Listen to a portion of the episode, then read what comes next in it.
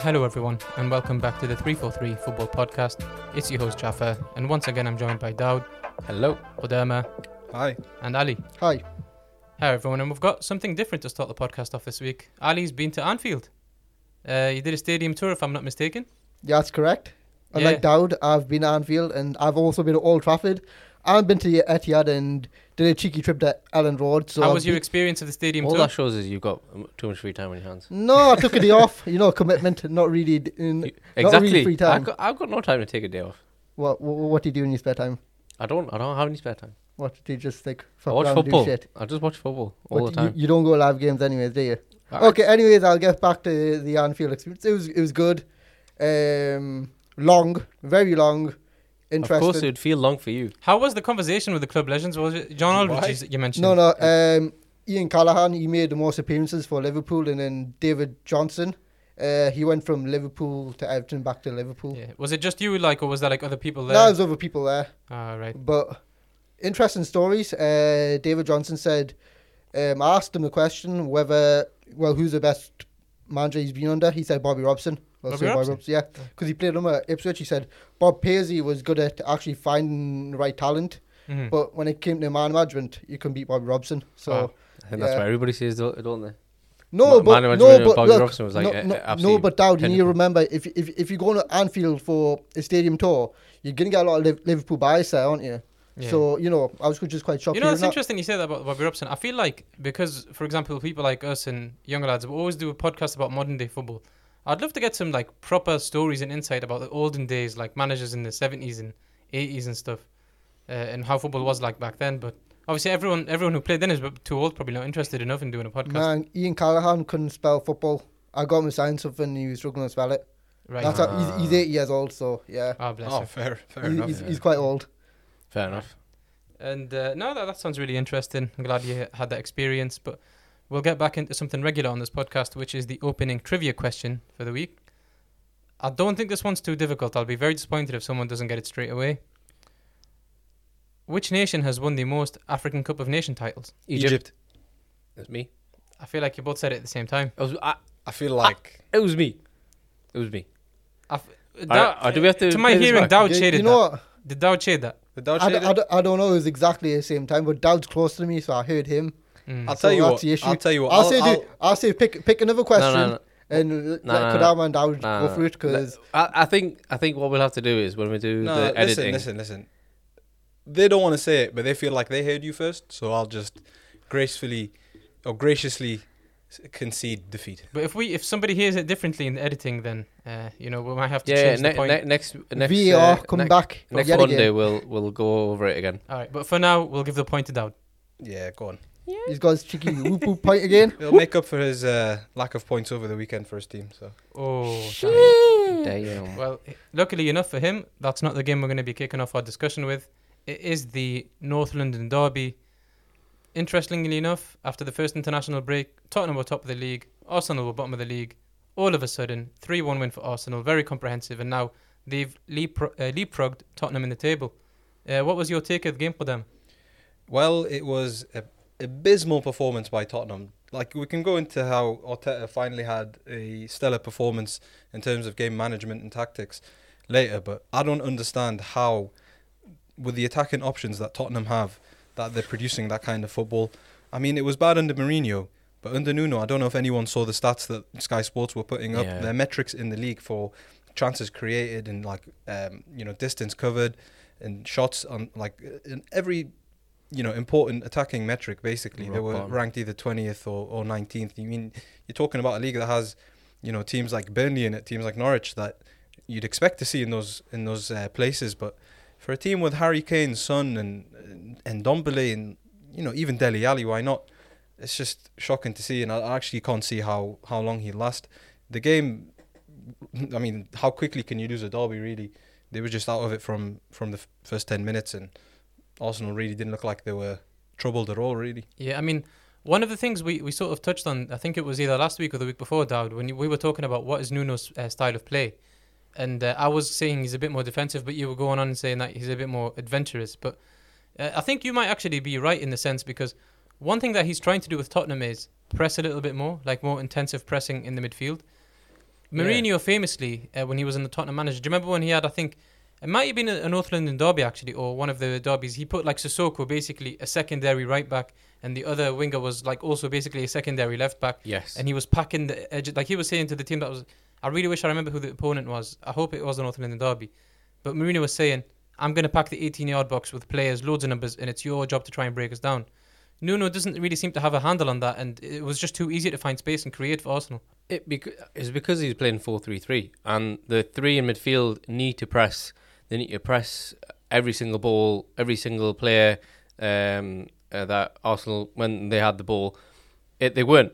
You know, Dele Alli came off, was a half time, Yeah. purely because he, he couldn't, he, he doesn't know how to press. He, he, do- he, he doesn't really play at a tempo uh, anything above seven, in my uh, personal opinion. Mm. 10 being obviously like absolutely like you know die hard Champions League final last a couple of minutes but um yeah uh, Dele Alli went off Oliver Skipp went on um Skipp obviously he's still trying to prove himself as a Premier League regular you I see I see where he was going with that when you have that three there that aren't pressing and then you've got that gap and I was very surprised you know what we've been saying Kane's been going deep in this Northern derby I felt like Kane was actually giving his players a chance to try and put it in the box. Nobody was. Nobody was doing it successfully.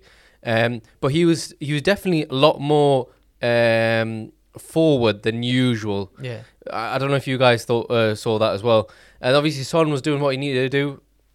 Yeah, it was it was just it was poor tactics, but or he didn't rile up the players enough to actually play that formation. So he Yeah. should have done something similar, where you're right. Um, play for the play for the result, not play for your your uh, type of way that you want to play and the Yeah. type of tactics and play style. I mean, for me, because it's interesting that you mentioned Dele Alli, because he was one of the players I was going to highlight. Ali, do you feel like he's one of those players that peaked too soon? I mean, he had like an 18 league goal season at the age of 21 or 22, whatever it was. But it seems like over the last couple of years, he's really lost his way as a as a top, you know, Premier League player. No, I don't think that. Don't think that at all. Uh, w- what I think is, um, off the field incidents have happened and his confidence has went down. And when it comes to a young player, and he is still young, you need to remember that. So, when when something affects him off the pitch, it's gonna you know, it's gonna affect him on the pitch as well. That's the issue which I see with Dele Alli. Uh, I don't actually know what you mean. What was the Yeah. off-pitch Like- incident? The only Like- thing I know like is it was, a, it was a lot. Pep's- No, no, no. This was this was like ye- like a couple of years ago. Like there was a lot lot on social media. I can't remember what it was, but like there was there was like nudes of him going around and all. Oh, sorts right. of- Was it yeah. personal life? Yeah, per- personal stuff. Yeah. all So- right. I, I that's think gonna he was going down him. before that as well. No, no, no. I don't I think that. it was. He, he had Af- that one good season, and then after that, he was he, uh, he couldn't like k- keep Nah, he, he, had, he had more than one good season. no, he had a, he had like Come two, on. two or three, uh, All right, especially okay. in the Poch. Yeah, you know. he, he couldn't Yeah. keep it up basically, and then um, you know, yeah, um, he I don't think. I think Like- Daddy Ali's just m- memed. He's memed the fuck out of. Let's be honest. Nah. I, yeah. I'm being serious. I, I just realized what I said, but yeah, he could he, he couldn't keep up the same tempo. Jazz face. it. Pun intended. All right, let's get back to it. Dali Ali, okay. Dali Ali Ali's tempo, the, yeah. the few the few things that I've realized. I'll give you an example. You know, I always go back to the Amazon Prime thing. But there's so much insight into that. Um, Bro, last show. time we You're talked about was obsessed with that big, Amazon big Prime I'm not gonna lie. The amount of stuff I saw, I, I just re- I feel I like didn't you've name realize checked how- it. Like, uh, have Amazon paid you to name check this documentary? I didn't realize how It's the most. unprofessional. It's the most name check thing in this entire podcast. I just, I just don't get how unprofessional professional footballers are. Like that's how. But like, just it- forget it about the professionalism for a second. No, I'm more talking about his talent level, his yeah, form, his Mourinho ability. used to say he's the best player. He, he even said Fergie said to him one player out of his whole t- uh, whole term in Man United. Dele Alli's the player that Man United need. He's the type of player that he would absolutely thrive in United. And um, the only problem is that he always used to say to him, "You're not doing enough. You're not working hard enough in training. That your mind's not in the right place." It, it hasn't been. It hasn't been for that long that period of time. I, it might be those things uh, off the pitch, possibly. He's still a young kid. Do you know what I mean? He's the, he's he's he's a he's living life. Well, I think for me, I'm more leaning towards. I, I do feel like he's a declined player, not necessarily. And but Ali's made a very good point. You know, he's still young enough to recapture that form. Let, let's talk about Tottenham as a team then. So, you know, great start to the league in terms Mhm. of the first three games, three one 0 wins, top of the table. Is are these like last three games where they've conceded three goals in each one? Uh, you know, in quite like condensed uh, periods as well. I think This was a obviously they were three 0 down by thirty minutes against Chelsea and against Palace. They conceded them really quickly as well.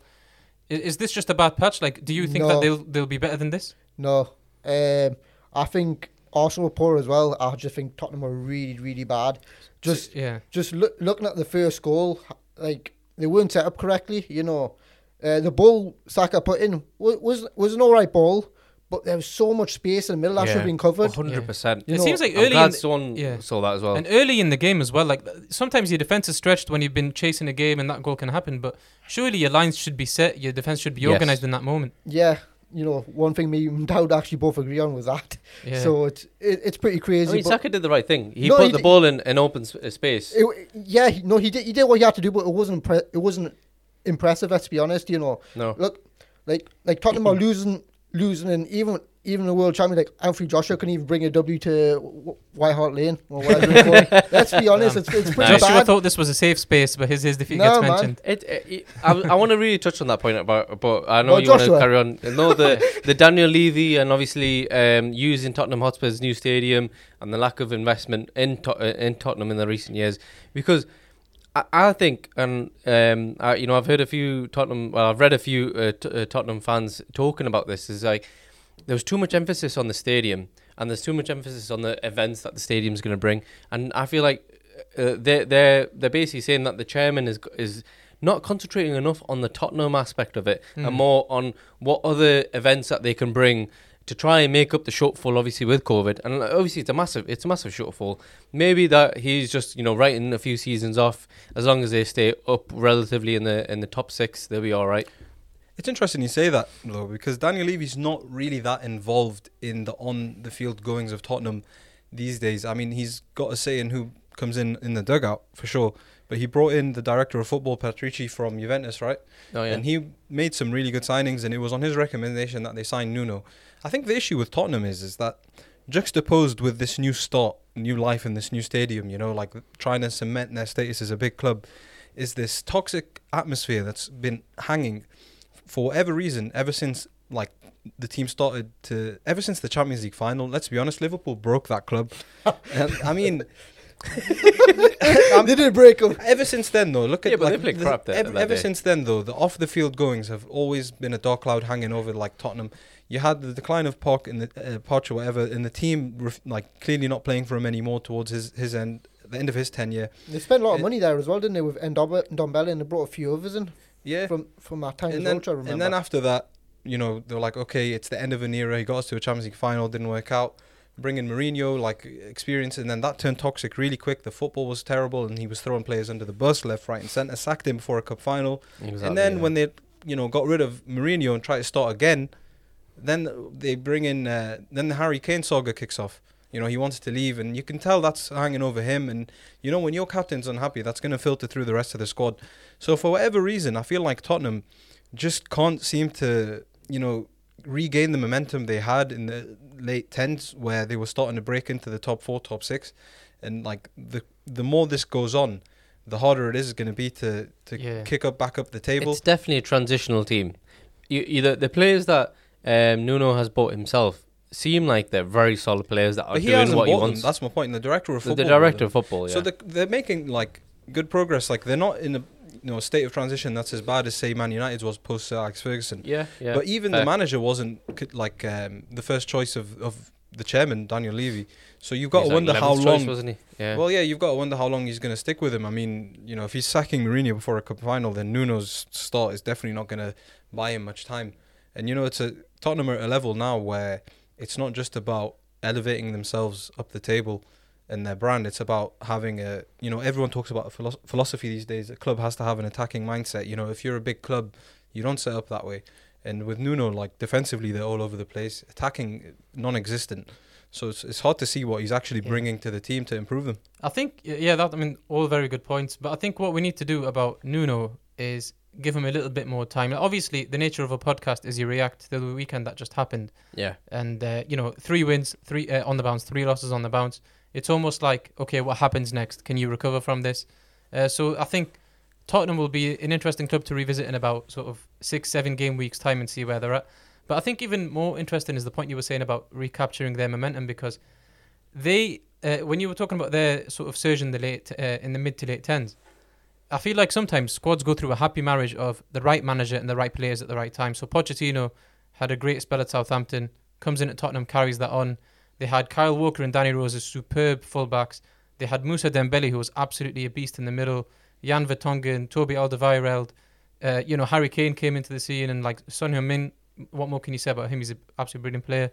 And when those pieces slowly fall away, Alli loses form, players get older. Christian Eriksen left, who was absolutely, you know, brilliant creative mastermind. Hundred percent. They, like you guys have said, they've actually recruited some decent players. It's not like they've brought in absolute duds, right? No, no. But they is Nuno the man to take these new players and make the, you know, recapture that momentum, as you say.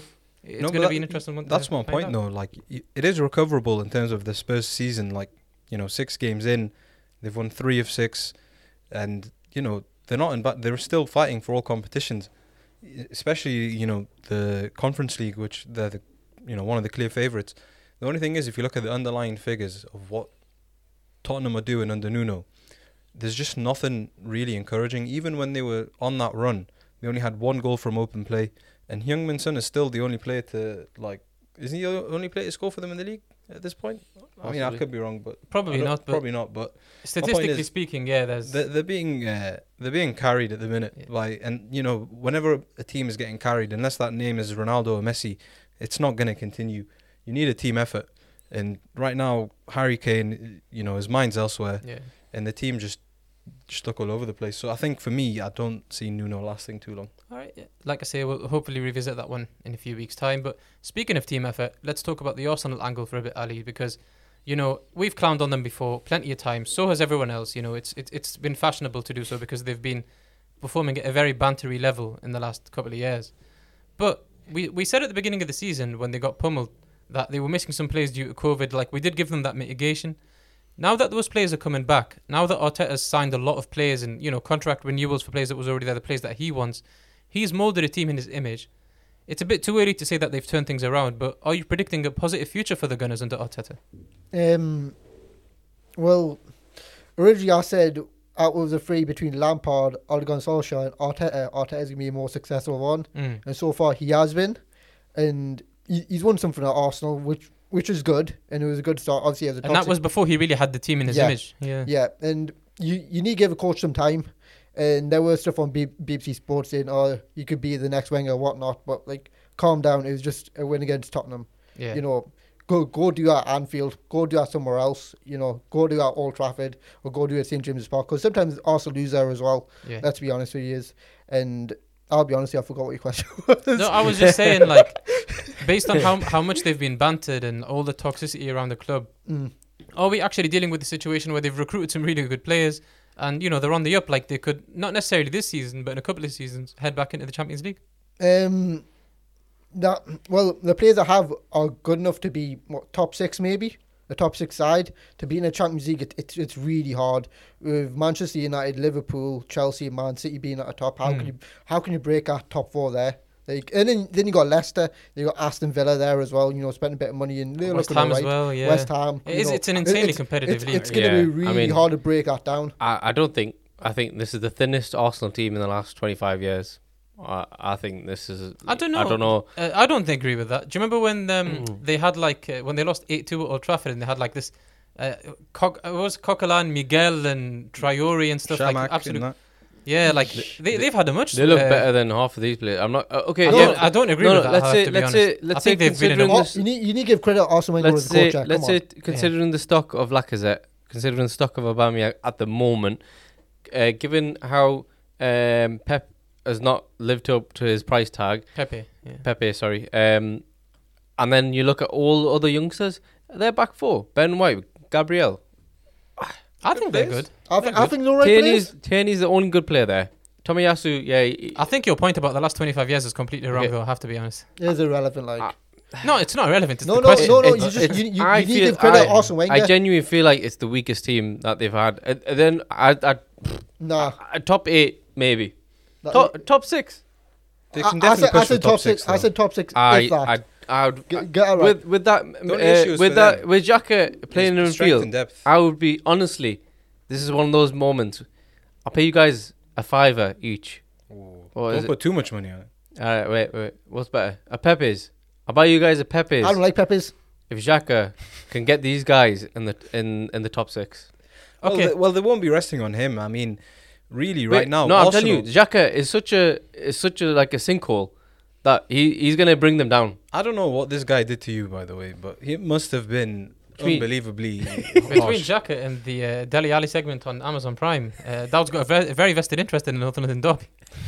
But we'll end the uh, North London Derby segment by I want to, you know, put your money where your mouth is. Really, I'm saying I'll give you Pepe's. I don't want Peppers. I though. want everyone to tell me where you think both Arsenal and Tottenham will finish in the league. Starting with you, Ali.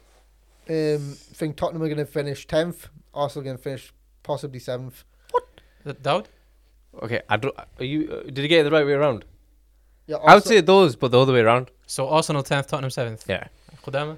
I think Tottenham or their ownership will save them. I think they've got more ambition on the field than Arsenal's do, so they'll pull the plug on Nuno earlier than Arsenal with Arteta, and they'll bring in. I think they'll probably cave into Conte's demands to try to get him earlier, or get someone else that like, you know, maybe Ten Hag or whatever, and uh, they'll they'll finish sixth. I think because their squad yeah. is top six material.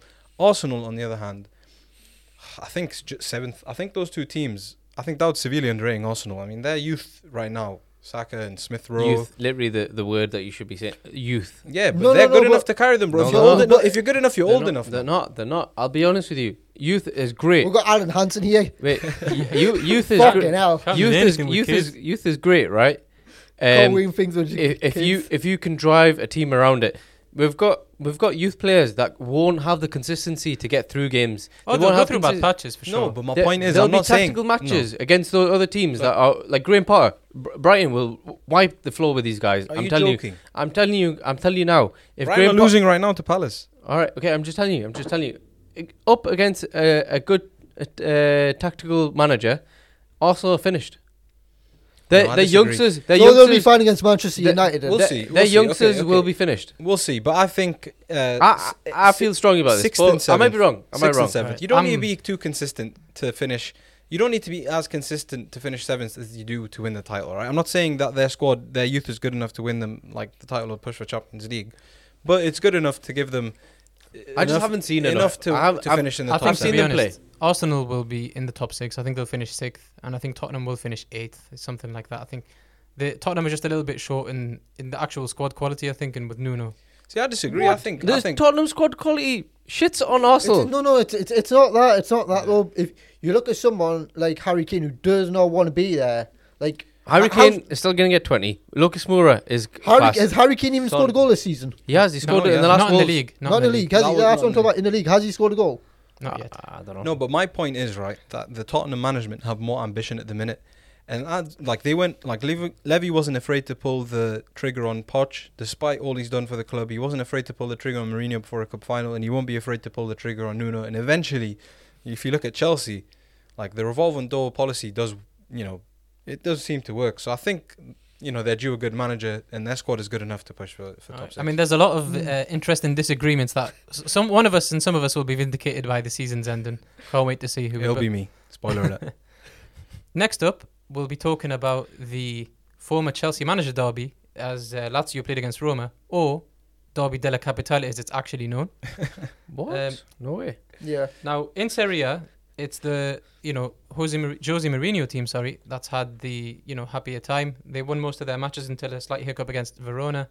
Uh, Lazio a little bit, you know, uh, str- struggling to get their rhythm under Sarri, but they came out on top in the derby. Uh, were you surprised by the outcome, Ali? No, I was not. Well, I was rooting for Lazio to win. Mm. So, man, what a team Lazio are with Immobile. What a player he is as well. Like, when he was at Dortmund and he was maybe Lewandowski's replacement and just flopping on the Klopp, no pun intended, and like going to Torino and Sevilla and finding a home in Rome. It was, you know, he's just been amazing. He even got a Golden Shoe a couple of year, couple of seasons ago when Lazio were challenging for the league. Man, I could just sit, man, I could just talk praises. You're about them. eulogising Lazio because we Like- know that you like them out of the two. Uh, well, like like look look at the link up for the for the first goal. You had fr- from what I'm remembering in my memory right now. You had Immobile playing it to uh, Anderson, whipping the ball on the right hand side to Savić, and Savić just put his head head through. He even got injured. They Uh, were all uh, three quality goals for They- they were Lazio. And, amazing. and the scoreline actually flatters Roma very much because, I mean, they scored from a set piece to make it uh, 2 1. Well, and two then set pieces because it was a penalty as well. So Are penalties counted as set pieces instead? are they? Yeah, I think so. I thought Uh, they I would be. think penalties seem to be their own standard. Yeah, they're on- they're on category. cat- Yeah. Okay, I thought it would be under a set piece. Also, that My bad. penalty was an absolute joke. Like, I don't understand how VAR can see that and give the penalty. Zaniolo, fair play, mate. You have uh, um, robbed, like, you know, daylight robbery or midnight or evening robbery, whatever, whenever the kickoff was. But it was just an absolute joke. And Zaniolo is, uh, he's looking really, like, you know, it shows that he's had two ACLs, I think, just to talk on him a little bit. Like, he was very promising, suffered injury, and he's just, he's, he's taken a while to get But back where he was. I, I love his determination though. Like, um, he really was willing all of Roma's attacks. Like, the thing about this game was, I thought, you had Lazio who looked more comfortable in their identity under Sarri, and Roma was a little bit, uh, you know, still trying to find their way. I mean, you have to give Roma a caveat that they were missing Pellegrini, who's been great for them, Mm. and Spinazzola, who everyone saw at the Euros. Probably, would you say he was the left back of the tournament? Might have been no Luke Shaw probably, but he was a close second in the Yeah, Euros. I would say he's a close second. No, I would say it's Spinazzola. Was Spinazzola, definitely- like he was brilliant, and obviously he, he's missing for them. So slight caveats there, and um, y- no, I, I thought Lazio were much more impressive. The, the build up for the third goal, where Immobile, as you said, oh man, What- he's absolute filth. One That's thing what I about- can say. one thing about Immobile is he's not perfect, but he's like his mentality and his determination. That's exactly who Is I'd it- want up top. Is He- it weird if he like he reminds me a bit of Totti? You know, like he, he, he gets goals, but then you know assists as well. Obviously, you Hmm. know, I'm I'm comparing him with an absolute legend, but like there's similarities to that, and I'm just like, wow. Well, I'm not going to compare him to a legend, but this is still a compliment I'm going to pay him. You know Yeah. who he reminds me of? Because obviously I've watched this striker very closely over the last two years. Callum Wilson, in a way, because Callum Wilson, he's a, he's a good player. Obviously, he's got his Yeah. injury problems, but Callum Wilson has an amazing determination to run the channels constantly, hold off players, bring others into play, really good finishing ability. Um, I, I see similarities with uh, probably Immobile is a little bit more agile, a bit quicker, and obviously not as injury uh, prone. But th- I feel like he's the perfect player to lead the line. Man, Uh, all, all I'm thinking about is Jose Mourinho right now. He must feel like a right idiot for letting Pedro go. Yeah, because he was the last person to Yeah. score for uh, Roma in the derby, right? In the last. In the Yeah, plus Mourinho wanted him out straight away, which is quite ironic because he brought him from Barcelona to Chelsea as well. So when Some transfers happen because the club wants them, though. It's not always the manager. no, no, Yeah. um, Parry Mourinho wanted it. That was Ah. like all, all over the news. I was like, man, he's letting Pedro go. It's gonna bite him right in the ass, and it just did. But what a season there in Serie A so far. I mean, like that uh, that league's having an unreal resurgence, and you know if, if you can if you can watch any Serie A games, you know definitely do because they're always like that right. Like you'd say the Bundesliga is very attacking, but the Bun- like the Serie A seems to be in that sweet spot where there's like a lot of tactical football, but there's also like Was enough it- physicality and like Yeah. direct running, and it's just really fun at the minute. And you have a lot of young squads. Like these teams aren't like you have just typical Serie A where you have like 39 year old uh, Reina still starting for Lazio in a derby, but then you have so many young players like turning up, and it's just a really exciting league to watch at the minute. You know, with AC Milan, Inter Milan, like. oh, it's just- it's Lazio all right in Serie A. The, the issue is they've drawn, drawn a couple of games, and the only game they've lost was against AC Milan. It was one 0 Yeah. So- But my point is, is like, there's no outright winner anymore in, in, in Serie A. I mean, Juventus have fallen off a cliff, and you know they won over the weekend, but Uh, the the the title is just going to go to the wire again. I'll tell you what I really loved in that derby as well. The the full time celebrations Eagle. with Sarri Yeah. holding the eagle. Class. Like I would look, Im- imagine how a derby would look if there has to be some sort of representation of your club badge or nickname at the end of the win. Like like, Yeah. imagine like uh, Arteta at full time just getting loaded into a cannon like. time of his life. Oh Uh, God. Although uh, Nuno No. must have felt like a right cock at the No, end. oh man, Uh, the Mourinho, Dirty get, Devils. Mourinho getting Uh, milked by his players. Oh my days! But yeah, that, that was really like I, I love Sarri in um, Oh, in terms man. of his. He's he's such a wholesome manager. I was saying to Kodema when we were watching the game. you see Ole Like- down, down at the strip club. what a red devil. what, what, what the heck? that reference went over Uh, me. Like, uh, does man. Red Devil. No, but that's that's one establishment derby that I'd like to watch frequent live though. something like that. Rafa, Uh, uh, Rafa getting a sticky toffee pudding when he wins the Merseyside derby. Uh, Oh, Looks like he's had one too many anyway, man. That's, uh, Right, getting a little bit off course there, but um, what does Steve Bruce do? a magpie. I can't you'd have the pie. He'd have the yeah a magpie. To be fair, a magpie Yeah. landed on my windowsill today when I was working. I just One for sorrow. one for sorrow. Is that what it is? One for sorrow, two for joy. Oh yeah, it is. There must be One one, magpie sorrow. I only turning up to every match for Newcastle. I only saw one, and you know, it, it did bear a resemblance to Steve Bruce. but yeah, back to um, back to the derby. Um, Ali, so Maurizio Sarri, like great spell at Napoli. Uh, you know his reputation went sky high. Went to Chelsea, didn't really succeed there despite winning the Europa League. Went to Juventus. Uh, you know, you know, got, got rid of him after one season. Do he you won think the that? Though? Yeah, I know he won the Scudetto. yeah, but yeah, but it wasn't what. Would you get rid of a manager Yeah. who won the Scudetto if you really rated him though? No, no, but thing, like, I feel like that is an unfair indictment on him because Oh, no, I no, think that- it's that's more what I'm coming with management of Juventus. The reason I'm saying this, Ali, is do you think that he's going to prove a lot of people that wrong in terms of like who doubted him with with this uh, Lazio side? I think so. Um, going to teams like Juventus and Chelsea, which are like they're more or less favourites to win the league. Like even though I'm not saying Chelsea are the like are the best in England or what, Yeah, like they, they're up there, and Juventus have been favourites for the last ten years or so. And maybe maybe it's teams similar to you know Napoli who have been terrific this season, and Lazio probably is like Susari being the underdog. You Yeah. know, having more of an influence instead of you know like um, tactics when it comes to the board getting involved or whatnot. Maybe this, this suits them a bit more. All right, and then we'll talk about the Roma angle, Dowd. So obviously they had a great start, uh, you know, winning those first three games, and now slight hiccup with both the Verona game and this one. Do you think that Mourinho has got what it takes? Because I remember me and me and Ali were saying that we think that you know anything less than Champions League qualification is going to be a failure for them. Do you think that Oh, he'll do that, or do you think that it's going to end in tears in the typical Mourinho fashion, even within the first season? I think it's too early to say. Mm. Um, I think there might be an implosion just waiting to happen for Mourinho at Roma. It basically depends when that implosion will be.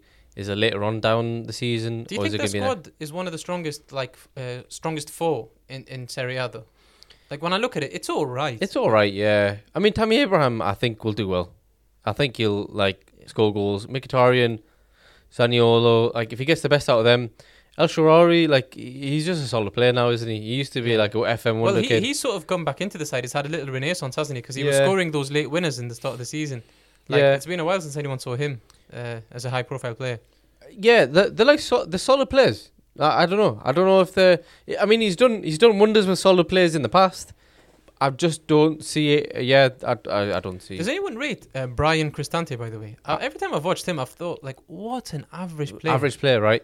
Yeah. A hundred percent.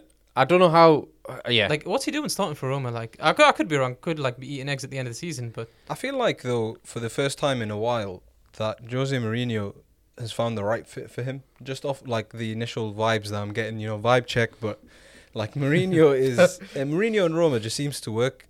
Like, do you know when you're watching a TV show and like they finally get the two together? Like, there's like, you know, will they? Won't they? I, I get where you come from. like yeah. I just feel like Mourinho in his current um you know after the fall of his reputation let's say which you know justified unjustified it's not for us to say but I feel like Roma it's just th- he's come down to a level and they're trying to like increase the level and they're kind of like he's on the way down and they're on the way up and they're kind of like at the right moment if you know what I'm trying to say and I Yeah. feel like he could be what they need They both need they each could, other. yeah so they both need each other it's a symbiotic relationship for him at the minute like he's gone back to Italy where they still love him and you know he the relationship with the press isn't toxic although saying Yeah. that he did storm out of the press conference after the match yeah, he's not a good. He's a very sore loser. but really. having read the reasoning behind it I kind of actually agree with him like the the reasoning reasoning? behind it was and uh, well you know it's not to don't quote me on this but from what I understood from the translated article or should I say translated comment on Reddit but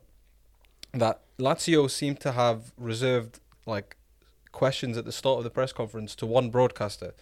And then he wanted to like he pointed to a journalist and he's like all right he can ask. And he was like oh no he's not from Sky Italia. He can't ask a question yet. And he's like well what's like what the hell? That guy wants to just he just wants to do his job. He should be able to do his job. Hmm. why are you having this like monopoly for one broadcaster or something? But apparently that's the way Lazio had like set it up. Yeah. and uh, he was like nah screw I'll, ex- this I'm I'll out. explain something about press conferences. So, when I was at the t- on the tour on the weekend, they actually explained that there's certain signals that Portugal Klopp gives if he's not happy with the questions, and there's actually someone who's like next to Klopp, but like he's, he's cut out completely. So you'll have Henderson, Klopp, and then you'll, you'll have someone managing everything. And what he'll what he'll do is he'll twist the bottle if he's not happy. And No way. Yeah, and if if he sips it, you see like that's him. He wants to go. That's that's what the That's guy told us. So But like, that's specific to Klopp more than yeah, press but- conferences. But but, but it, it's it's just quite it's quite strict. Like how I don't know how to describe it. Like, well, it's it's you know, it's, how it's regulated. straight- like yeah. it's not just it's strange like, how it works yeah. as well. Like know I the- didn't think about these things. The funny thing is, uh, it's interesting you mentioned like specific managers and how they react. Like the Steve Bruce press conferences, for example, uh, for the Chronicle, uh, the ch- the chief ri- uh, writer Re- Lee Ryder, he famously like uh, Bruce doesn't seem to rate him. So like, do you know how they now announce who's going to be asking the question when it's over Zoom? Right. Yeah. And it's like, oh, uh, Lee Ryder with the next question, and then you see Bruce's face going like, rolling his eyes, like he does. He does not want to answer the guy. Like it's. It's, it's interesting to see how managers react in press conferences, Well, but that was my pet peeve last week. The way Bruce interviews is just unbelievably annoying. the way he manages, man. But uh, to end this segment, let's end it the same way we did with the North London derby. Predict the final league positions for Roma and Lazio, Ali. I think Roma are going to be fine. They're going to be fourth, and Lazio are going to just be behind in fifth. Right. Oh, Oh, I've- well, I thought Lazio Yeah, would be. I agree. Fourth and fifth for me. Same order. Yeah, same order. I think that's Lazio's level. If I'm being honest with you, Mm. you know, you've got Napoli, you've got AC, and you've got Inter there as well at the top. Juventus, I don't even know where the heck they're going to be. Dawid, what you're saying? Actually, you know what? Yeah, I agree. I agree. Well, Um, I, I think Lazio is going to finish ahead of Roma. Personally, I think Lazio will come. I, I don't think Lazio are bigger, um, bigger. Sorry, uh, better than Inter Milan or Napoli at the moment. Mm. I, I can see AC Milan falling away a little bit. You know, controversial take, but I think that Lazio will finish fourth and Roma will finish fifth. I think Uh, Napoli will win the league. that's uh, a lot of people are Imagine saying in the memory of Maradona, that'd be mad. but it could be an early season hype train though. You never know; the Yeah, wheels can fall off. Is Osimhen ever going to stop scoring? I did. Well, that's a good point. And I did read that uh, Spalletti hasn't won uh, a Scudetto yet, so it would be a good story for him I've- to win it. Yeah, no, I think the last time he won it was with Roma. No, no, he didn't. Did he uh, not? No, he never won it. You've got to remember that Conte started the Juve dominance. It's only just ended. Like, no, n- no, no, he didn't win it then. Actually, you're right. Yeah, Yeah. he was at, he's in the late two thousands. all right. So, lastly, we're going to stick onto the derby theme, but rather than talk about a fixture over the weekend, just tell me, lads. You know, we all passionately support our football clubs. What is your favourite derby moment from the, the fixtures that you've seen? Starting with you, Dowd. Um, mine is a hot take on. Well, I think everybody will expect it to be the United uh, derby, but uh, for me personally, um, the the my favorite one is the five one against Sunderland, and specifically, um, Shola Ameobi, the Mackem Slayer. Um, if you ever need him, you just uh, you know you know those fire um, fire is it the fire uh, alarms? You have to like smash the glass, Oh, right. Oh, break. best in Break scene. in case of emergency. break in case of emergency. Br- oh my god, uh, break in case of a Sunderland match. Get them out, um, and uh, you're gonna slay them. Uh, it was five one. Uh, Nolan had a hat trick. Ameobi with two goals as well, and then obviously Bent got um, one goal right at the end. Um, a consolation. Um, yeah, it was just uh, uh, yeah. His goal was class as well. Um, yeah, it was. Uh, that's my favorite one. I don't know if you guys remember it well. I remember very well. It's, it's my favourite derby match for sure. Like we're gonna stick to moments, but that is definitely my favourite derby match. And uh, what, what's your nomination, Qudam? Well, you know, I kind of figured that there would be a lot of Newcastle bias towards this. So five, the five one, is probably my favorite derby. My favorite derby moment, probably, uh, yeah, the Ameobi thing. Like just, or maybe the Emre free kick. But I kind of like kind of ruined it because he turned out to be a bit of a prick. So like kind of ruined In the it. moment, though. In the moment. in the moment, yeah, the Emre free kick to win it, and um, but just to keep it off Newcastle, add some variety. I'm gonna say the 93rd minute winner by Leo Messi in the in El Clasico in 2017, I think it was, takes where he takes off the Oh, top, was points it to the Bernabeu, mate. Mate, that is like back when Barcelona went a meme, and the Ray Hudson commentary. If anyone's heard it on YouTube, I urge you to go watch it. That goal is probably my favorite uh, derby moment. I would say outside of Newcastle. Ah, that, that was an absolute classic, man. Like, let's be honest. Uh, of all the derbies we've watched as uh, as neutrals, and even the ones that we've rated, I always circle back to El Clasico. yeah. Like, uh, you know, you can't get a bigger story than Messi versus Ronaldo for almost a decade, and some of the matches they played were legendary. That that was definitely a bit of a, like, it wasn't the, probably the most important Clasico ever played. But Nah, that was that such was a Champions League it's such a beautiful moment, such a crowning moment for Messi. Yeah, uh, the know, Champions League to- semi final to is definitely the most important, I would say. But that, just the finish as well. Like it wasn't even like a regular goal. Like the, the run through the middle by Sergio Roberto and then the cut back, mate. Which Definitely. good times. Ali, what's your favourite derby moment? I've got two. So Uh, always two. Just pick one. well, mate, mate, sorry, I'm gonna pick two, right? Uh, the first one was when Luis Suarez uh, scored against Everton and then just dived in front of David Moyes. Oh, classic. Because Moyes had been having a go at him in the press. yeah, presses, for diving, he? and then, uh, at he was like fair play. And then the second one was Salah's goal against Manchester United uh, a couple of seasons back when it was two 0 uh, That was the last time we had fans before COVID hit, and yeah. that I was like, Yeah. yeah, Is that the one where he broke from the corner Yeah, and he ran up and just was it Meg De Gea? I think it was. yeah, Meg De Gea. I thought you would pick like because that was good, but let's be no, honest. it, no, it was just because it, it was before COVID. The fans were there, and I was like, right, I believe that Liverpool going to win the league. Like, I was Yeah. not going to say Liverpool. I was thinking, no, Man City going to catch eventually. I, Yeah. I, I watched. I was like, that's it, man. It hit me as well. That was and, like he's, and the- he's Muslim on top of that. As a and, you know, neutral to this game, great. uh, to That was the watershed moment for you that Liverpool were gonna. Yeah, win the league. Yeah. and then the next game, well, he was behind doors. I think it was. that was the last game before COVID for Liverpool, was it? No, wasn't it the Atletico Madrid game though? In the Champions Uh, League. Yeah, but I'm talking about Premier League. Yeah. I think in terms of the uh, Manchester United Liverpool fixtures, as a neutral, my favourite was when the uh, Liverpool smashed them at Old Trafford in 2009, 4 1. Rafa Benitez at Liverpool, Torres absolutely destroying Nemanja Vidic, who at the time probably had a reputation for being the best centre back in the world, possibly definitely the Premier League, maybe the world at that time. And Torres just did him like it was nothing. Man, Like, the kiss, with- the kiss to the camera by Gerrard as well. Man, yeah, just, Yeah. just iconic. That's it. absolutely. And It's a uh, shame that that derby hardly ever, ever delivers anymore though. Oh, don't, uh, Sky promoting it as Red Monday every year, and it's like the biggest Man, snooze I was fest. happy the last one, 4 2. Touched them up in Old Trafford.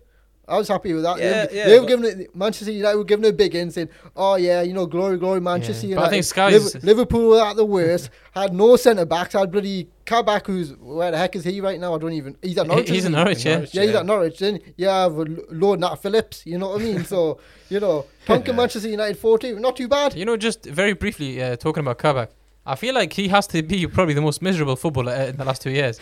Part of that Schalke team that's absolutely stinking up the Bundesliga, getting relegated. Wow. Went to Liverpool in an awful spell where Liverpool were losing constantly at home and everything like that.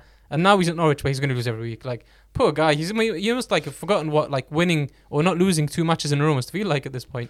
Lose every week. Nah, there'll be two weeks where they play us and they won't lose. But besides that, yeah. Yeah, but I'll I'll give you guys my favourite derby nominations. For me, personally, as a Newcastle fan, Ryan Taylor over the wall, Ooh, 2011. Quality. I love. I don't know if you guys have ever seen the YouTube clip of it where somebody recorded it in the stands, and this Yeah. little Mackem's going, "You're gonna miss," and like Steve, uh, Ryan Taylor in in the goal. That's it. One. oh, for fuck's sake. Everyone watch that video. Just put Ryan Taylor over the wall, and you'll hear that little kid going, "You're gonna miss," and Ryan Taylor shuts him up.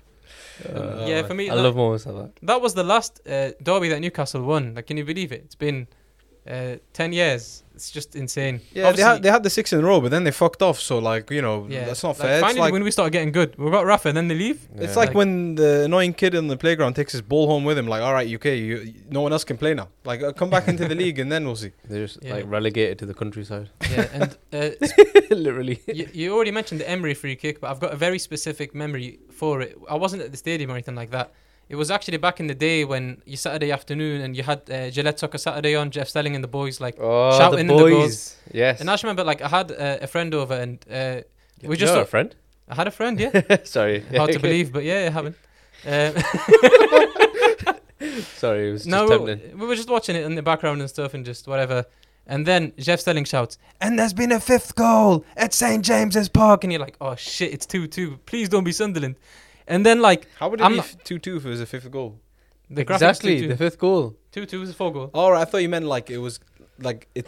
No, no. It's the fifth goal. I hope it's not 2 2. well, that's if what I you thought didn't said. interrupt the No, story, I was exa- about to I say, know, it ruined the moment, man. The I wanted to hear. I wanted to hear My his bad, version my of Netflix and chill like, at that I'm time. not even Yeah. listening I was to back the. on teletext All right, then, okay, man. okay. Gillette, Yeah. Gillette Soccer and chill. Rewind, rewind. Okay, Thanks, Rodan. go. Anyways, as the little graphic changed from the three, uh, two to the three in Newcastle's side, and me and my mate just started like hugging, bouncing up and down the living room. I was, I'm telling you right I now, I was so happy. Gillette Soccer Saturday and chill was Netflix and chill. like, I'm telling you right now. Oh, I don't think anyone did it like. Why am I clapping? Why am I clapping? Is that the fans clapping in the back? Oh man. Oh, I'm not sure. Oh shit. Oh, sorry, man. Jeff. You, No, it's you, alright. you ruined his. you, you, It was a beautiful his story. experience. Beautiful story. No, it's, it has been ruined. it's it's In terms of other derbies, I have to be honest. When Man City slapped Man United 6 1 at Old Trafford, slapped you. Balotelli, what a lad. why always me? oh Uh, days. all right, man. And that was under Sir Alex Ferguson as well. He like he had to get absolutely humbled by Mancini, and had he, I think he only stuck around for one year because I can't go out like this. You know the Aguero. That was Gillette great. Soccer Saturday and chill where you have to get goal line technology to see if it's in yet. Oh my days! Oh, this has been a very X, days. X-rated podcast, by the way. No, we'll edit it out. Bleep good, it out. uh, Bleep g- it out. Good luck, Kadama, in this. Nah, but I had fun. That's the most important part. Thanks. yeah, I'm not sure how much of this is gonna make it in the edit. Uh, uh, I'm putting it all on. Uh, leave the the raw version for laughter, yeah. Uh, Right, I'm not sure how to sign off the podcast, so thanks everyone. And uh, we'll Thanks, see you next guys. time. Adios. Take care. Take care. Thank you. As always, you can follow us on Facebook, YouTube, and TikTok by searching the handle 343football. That's F U T B O L. And on Instagram by searching 343football podcast. You can also listen to the podcast on Spotify, Apple Podcast, Google Podcast, and Stitcher, and all other major podcast networks.